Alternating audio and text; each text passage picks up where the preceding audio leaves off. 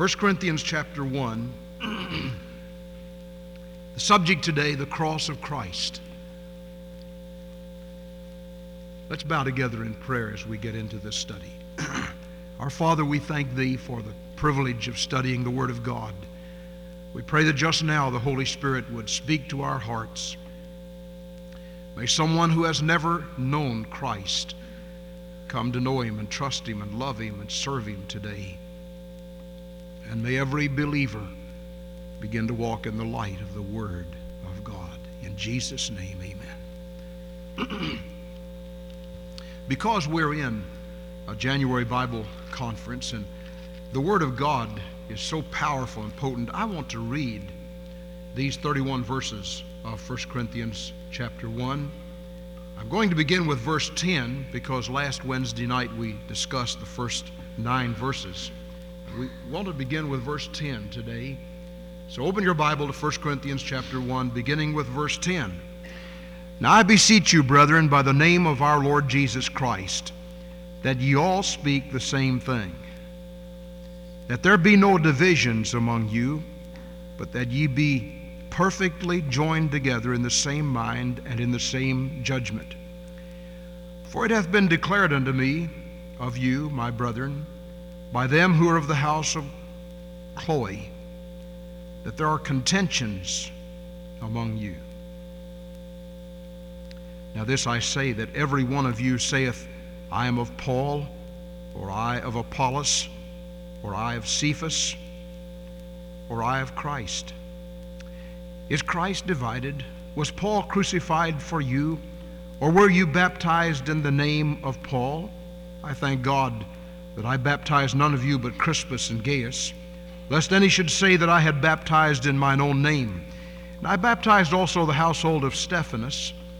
Besides, I know not whether I baptized any other.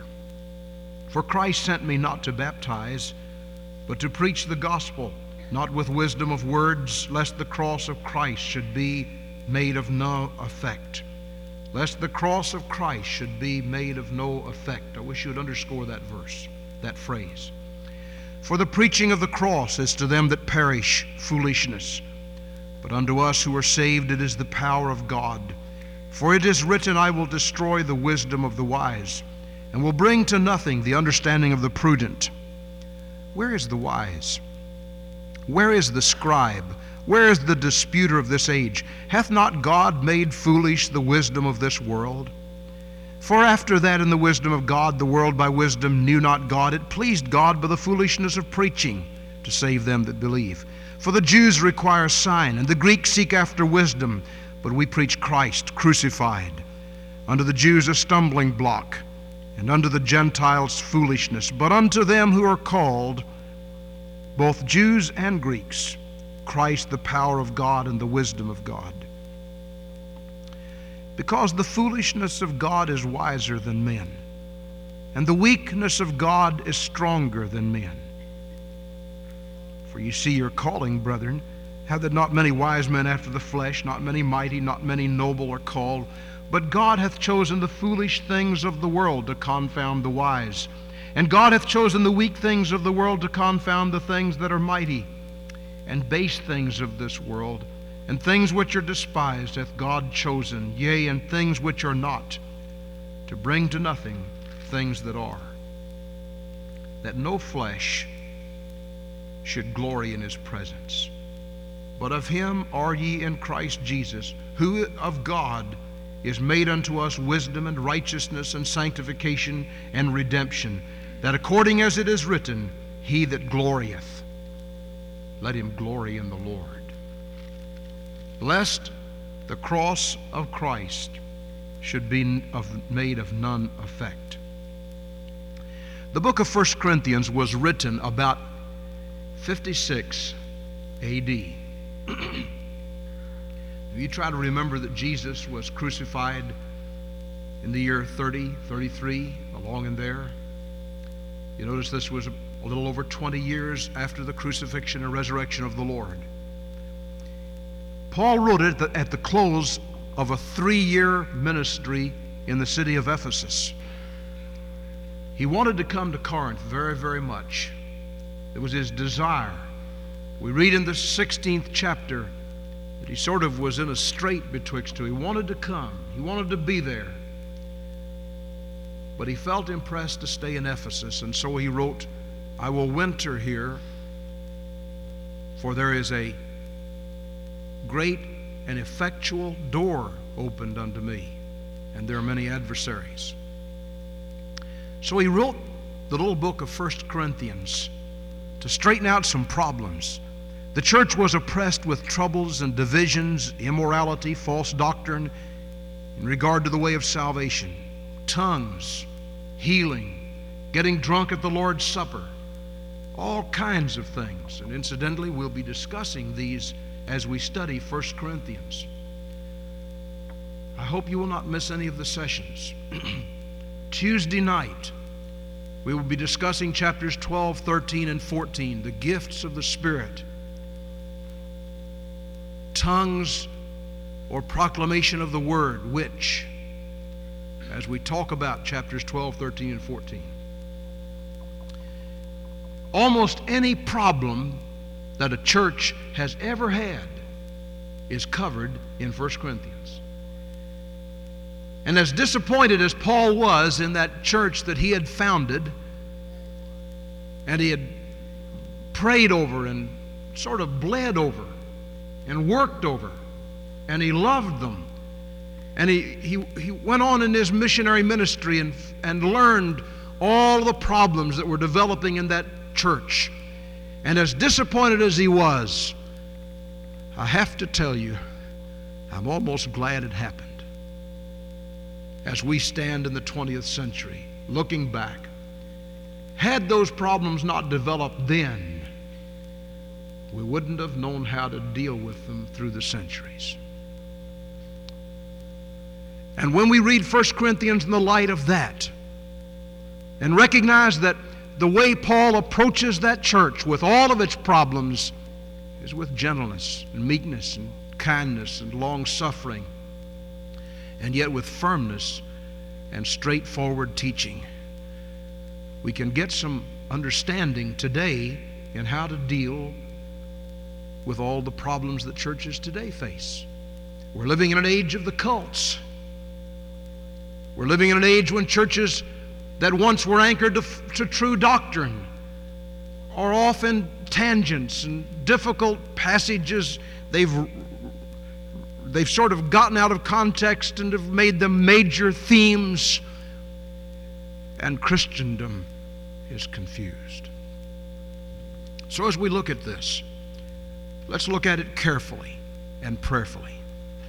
In this first chapter, first of all, we want to see the Corinthian confession.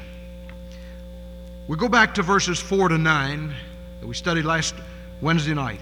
I thank my God always on your behalf for the grace of God which is given you by Jesus Christ, that in everything you're enriched by him in all utterance, in all knowledge, even as the testimony of Christ was confirmed in you, so that ye come behind in no gift, waiting for the coming of our Lord Jesus Christ, who shall also confirm you unto the end, that ye may be blameless in the day of our Lord Jesus Christ. God is faithful by whom you were called unto the fellowship of his Son, Jesus Christ our Lord. And in that passage, almost in a backdoor fashion, the Holy Spirit, through Paul, sneaks into those Corinthians and says, Here's the foundation upon which your, your movement was built. Here it is. On Christ, the solid rock, I stand. All other ground is sinking sand. All other ground is sinking sand. And the Corinthian confession consisted of maybe three things. Number one, grace. Verse 4 I thank my God always on your behalf for the grace of God which is given you. These Corinthian Christians were saved by grace. Beloved, if you're saved today, you're saved by the grace of God, not of works, lest any man should boast. We are his workmanship created in Christ Jesus under good works, which God has before ordained that we should walk in them. We are born into the family of God, not of corruptible seed, but of incorruptible, by the word of God, which liveth and abideth forever. And if you have any hope for heaven, if you have any hope for peace and pardon and purpose in your life today, that hope is based on the grace of God. And grace is God's unmerited favor to you. We didn't deserve it. If we could be saved by being good, we would deserve it. If we could be saved by giving the church a thousand dollars or a billion dollars, and I wish somebody would do that. That wouldn't save you. It wouldn't have anything to do with getting you to heaven. But if we could be saved by doing that, we'd feel like we deserved to get to heaven. If we could be saved by getting baptized or taking the Lord's Supper, which we're going to do tonight, then we would be doing something. And we could say, I deserve that. I deserve to go to heaven because look at the, I was baptized and I took the Lord's Supper and I gave to the church and I did a thousand and one things. And we could say, now, okay, God, I bargained with you. I do these things. Now you save me. But my beloved friend, grace is a disarming doctrine. It humbles us. The ground is level at the cross. We're not saved by being good. We're not saved because we got some things done to us or because we did some things. We're saved by grace. Someday the silver cord will break.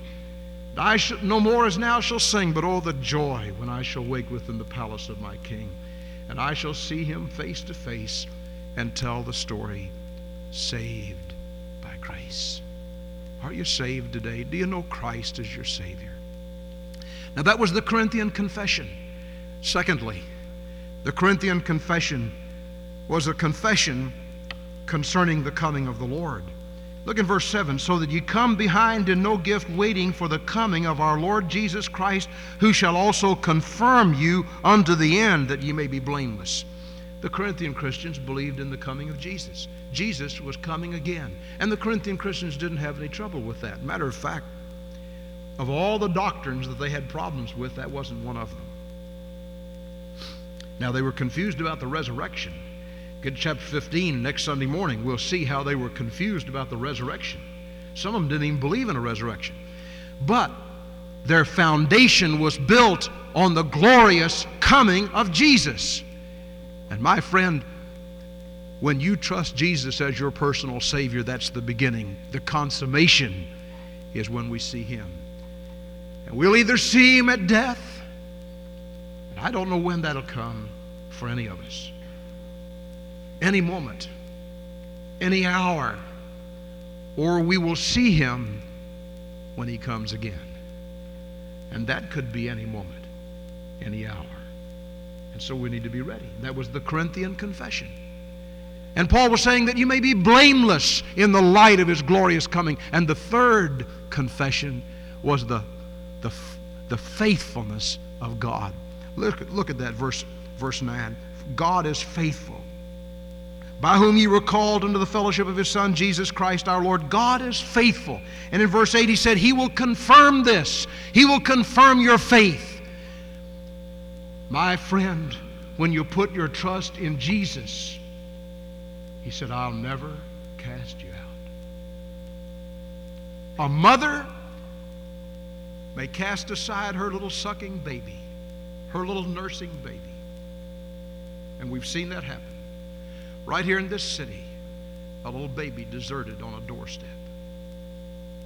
In other cities, a baby put in a garbage can, or some baby left on a door somewhere.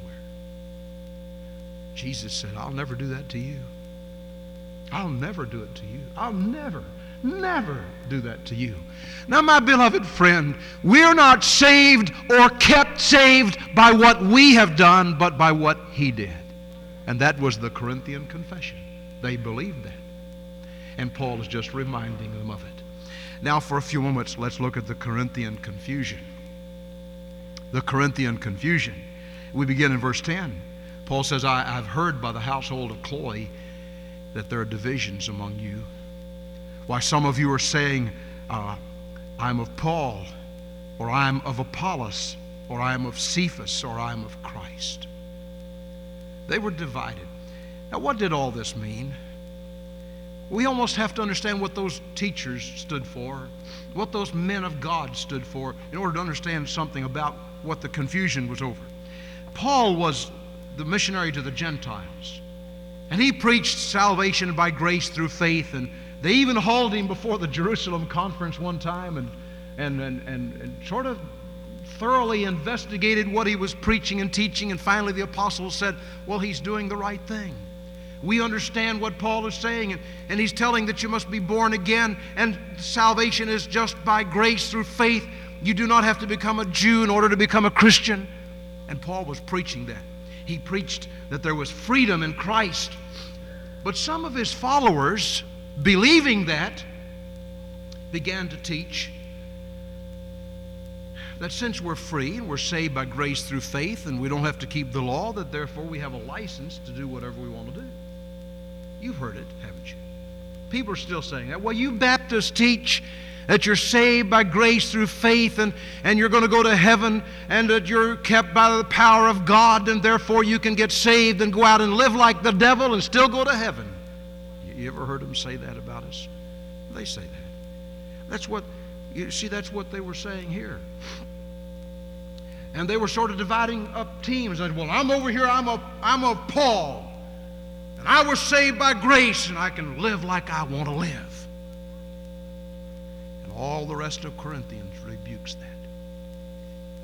There were others who said, Well, I'm of Apollos. Now, Apollos was a Jew from Alexandria. Alexandria was a cultural and intellectual center. And we have some secular books and some extra biblical books, books that are not canon- canonical. They're not part of the inspired word, that give us some insight on what was going on in Alexandria. Alexandria was a hotbed for allegorism. And they would take scriptures and, and uh, almost make a philosophy out of them. And it was the, the uh, Apollos branch that, that led the church into almost an intellectual approach to the doctrines of Christ and a philosophical approach.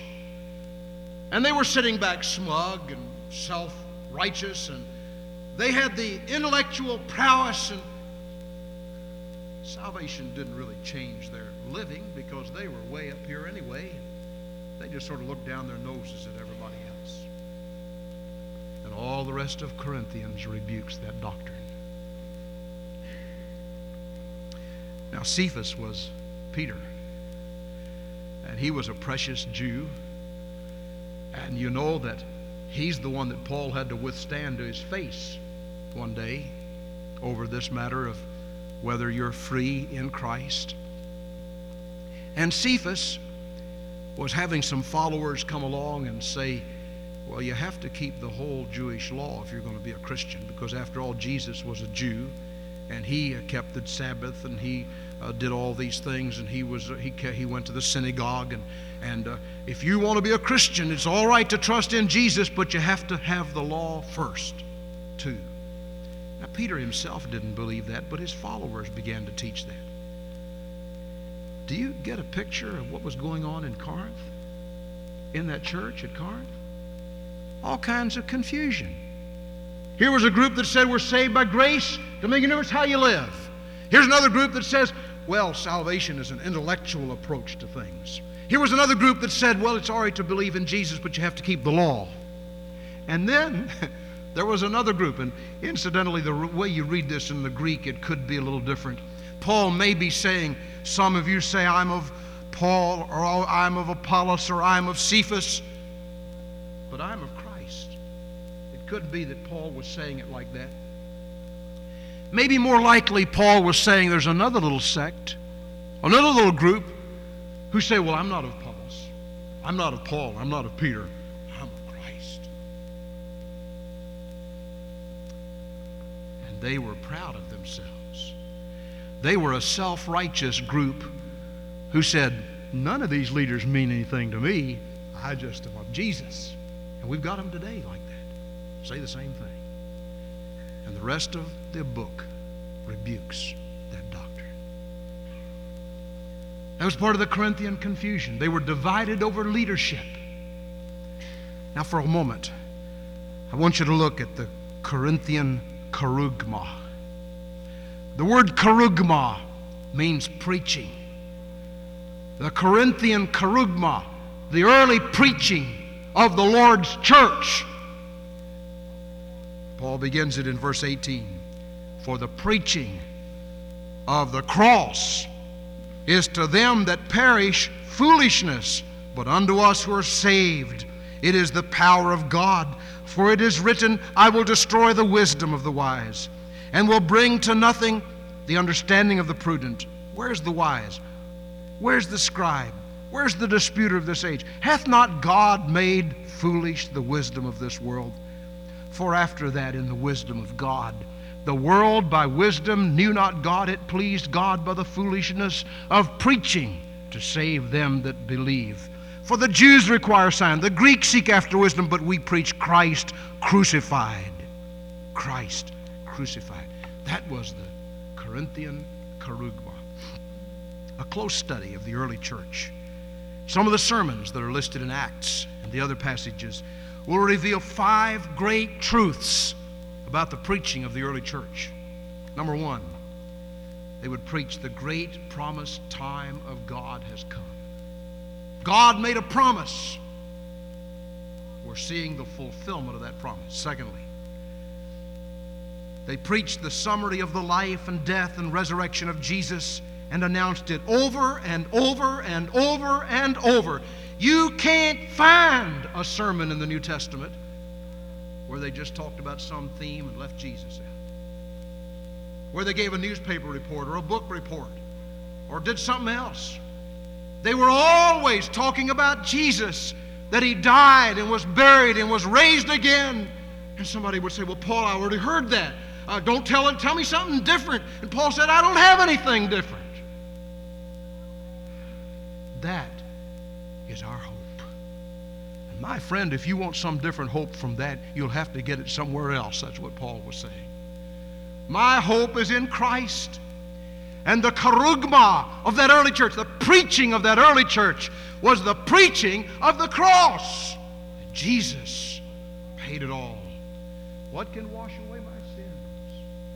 Nothing but the blood of Jesus. That was their, that was their sermon, and that was their song.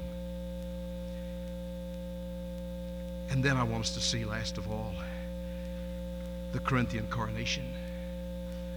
Oh, what a precious truth. Beginning in verse 26, you see the calling, brethren, how not many wise men after the flesh, not many mighty, not many noble are called. But God hath chosen the foolish things of this world to confound the wise. And God hath chosen the weak things of this world to confound the things that are mighty. And the base things of this world, and the things which are despised, hath God chosen. Yea, and the things which are not, to bring to nothing the things that are, that no flesh should glory in his presence. You of Paul? Are you of Cephas? Are you of Apollos? That no flesh should glory in his presence, but let our glorying be in Christ. Paul, you mean you're asking me to go out and knock on some doors and tell people that Jesus is the answer, that Jesus died and was buried, and three days later he was raised from the grave, and he's the hope? Yeah, that's what I'm asking you to do. Well, but Paul, that's so simple. That's so, why, that's so, so foolish. People won't believe it. Paul said, to the Jews, it's a stumbling block. It's okay. The Jews seek after sign, the Greeks seek after wisdom. But to those that will believe, it's the power of God. Oh, my friend, you want to win people to Jesus in 1984, give them the. You want to see people get saved, go out with a heart burdened for souls, and just simply tell that old story. Why, you say, preacher, people get tired of it. There's a man in our audience this morning that I love very, very much. I've told this story before, I like to tell it. Years and years and years ago, when I first came to Glendale, I suppose it was 1958, this man visited our church. And I got him on my heart. I went over to visit him and uh, talked to him about Jesus. I told him how to be saved. He wouldn't trust Christ. I went back the next week I told him about Jesus. Gave him the same verses I'd given him before. He wouldn't trust Christ. I went back the next week. And the next and the next and the next. And brethren, I didn't know any new message to tell. I didn't have good news for modern man and the living Bible and all these other versions that I could have gone back and said, Well, I want to make it a little simpler to you, a little clearer. I didn't do all that. I just went back with my old King James Version, sat down with him, and showed him from the Bible how to be saved. He didn't trust Christ. Week after week after week after week, and I prayed for him. I loved that guy and his family. Still do. One night, we were having visitation. And there was a church in Bowling Green that was having a revival meeting. And there was a preacher there, and it was the only night in the week that I could possibly have heard that preacher, and I wanted to hear him. And I want to just tell you in advance that I just I never do this. But that night, the devil put this in my mind. Went up, Richard, you get them all together and send them out on teams, and then you go by yourself tonight, and then you go over to that church and you can hear that preacher preach. What's, there's no sin in going to hear a preacher preach, is there? I think you ought to do it once in a while, but not on the night when God tells you to go soul winning. so I went across town, had my Bible in my hand. I got out, started up to the door of that church, and Jesus said, Richard, you better go see that man tonight. Why? I said, Lord, I've been to see him 13 weeks. I want to hear this man preach. Jesus said, You better go talk to him tonight. I got up on the porch of that church. I turned around, went back, and got in my car. Now, people, some of the people knew me. They must have thought I was crazy. I never did ask them what they thought, never did stop to ask. I got back in my car, drove down on that street, drove in front of the house, and the devil said, Don't go in there. You'll make a fool of yourself. You've been there So I drove on down the street. And Jesus said, You better go back and talk to him. I drove back, got in front of the house. The devil said, Don't go in tonight. He'll just think you're foolish and he, you'll get, the family will get upset with you. They won't want you to come. So I drove on down the street. And, and the Lord said, You better go back. That happened a bunch of times. And I drove up and down that street, up and down that street. There was a railroad on that street, and it made bumps. And I bumped up and down that railroad every time I crossed it. And finally, the Lord said, You go back. And I went back and jumped out of my car before the devil could say anything else. And I went up and I knocked on the door, and his wife came to the door. I said, I want to see your husband. Oh, he's in the backyard working on lanterns. He's getting ready to go fishing. I said, Well, I want to see him. And It's the first time I'd ever done that. I just pushed right through the house, walked right on through the house. I didn't know whether it was clean or dirty. I didn't even look. Went on out the back door, and there he was de- kneeling on the concrete, fixing his lanterns to go fishing. And brother and I didn't say anything except Jesus loves you, and God wants to save you. I think I gave him John 3:16. It was dark; we couldn't look at the Bible. That night, he gave his heart to Christ. The next Sunday, he came and made it public. He's here in this service today. Oh, my friend. You want to tell people about Jesus? You want people to get saved? Just go give them the gospel. That's what Paul was saying to the Corinthian Christians. And my friend, that's what will save you today. If you're here without God, if you're listening to my radio today and you're not saved, open your heart to Jesus. Let Jesus come into your heart. And I want to appeal to God's people. This is soul winning commitment day. I want to appeal to God's people. Would you today make a commitment to say, Lord, by the grace of God, in 1984, I want you to use me. Use me, Lord, to reach some soul for Christ. Let's bow our heads in prayer, please. Every head bowed, every eye closed. With our hearts bowed before God, I want to ask the organist to play that old song, Must I Go an Empty Handed? Brother Jim, you tell the choir what page it is and find it there. Must I thus my Savior meet? Not one soul with which to greet him, lay no trophy at his feet. And for just a few moments, I want to ask you to do something. Beloved, if you're here today, second Sunday of this year, you'd be willing to say, Lord, please use me I want you to use me to win souls to Christ this year. That's my heart's desire. That's my concern. Lord, help me to reach somebody for Jesus. And I want to make that act of commitment. Lord, I want to be a soul winner more than almost anything else. Use me, please. You may think that I'm asking you to do something foolish. I prayed over it and I believe this is what God wants us to do. if you'd be willing to say, I'm not trying to embarrass anybody, but if you'd be willing to say, Lord, use me to win somebody to Christ this year, nobody looking, would you just get up and come down here and kneel at this altar and ask God for that kind of soul winning power that will enable you to do it? Just get up now. Nobody looking our eyes closed, heads bowed, not trying to embarrass anybody, but if God put it on your heart, would you do that? You want to win someone to Jesus. God, help me to give them that old story of the cross that Jesus saves. And that's what your heart's desire is. Tell the Lord about it. Just pour your heart out to God for a moment.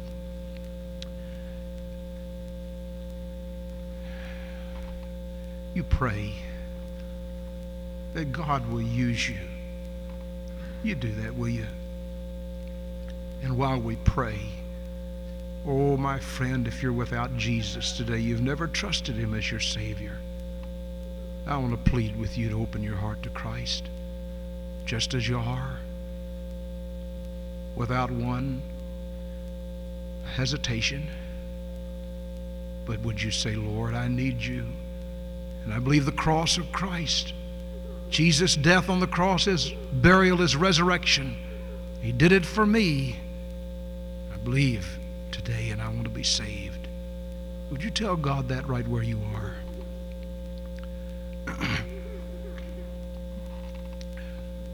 now, Father, you've looked into our hearts. You know all about us. We plead with you today to use these who are kneeling at the altar, probably some others back in the pews that would say, Lord, please use me to win someone to Jesus. Please use me. And Lord, may we be willing to pay the price, keeping the message simple, believing confidentially in God's word, having confidence in God's word, giving them the gospel and then trusting the Holy Spirit to accomplish what He wants done. Lord, send revival. And as we kneel before you, it may be we need to confess some sins.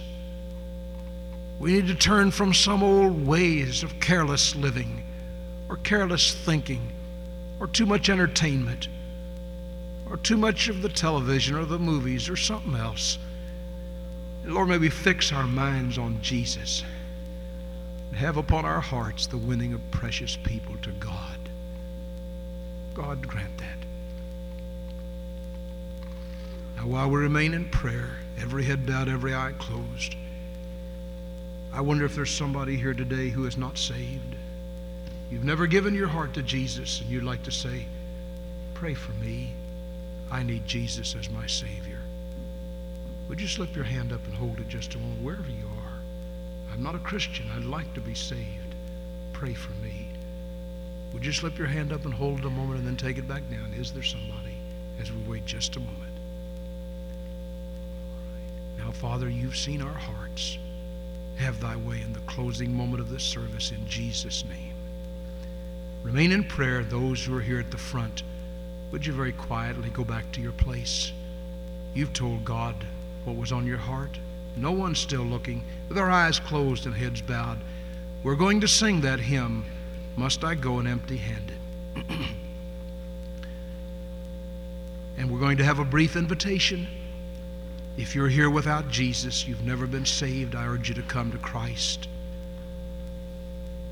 And if you're already God's child, you need a church home, do what God tells you to do about making Glendale your church home. Will you do it?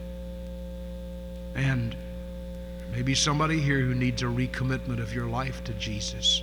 Do what God tells you to do. While we stand and sing, what's the number of our song? 418. Let's stand, please. Number 418. Must I go an empty handed?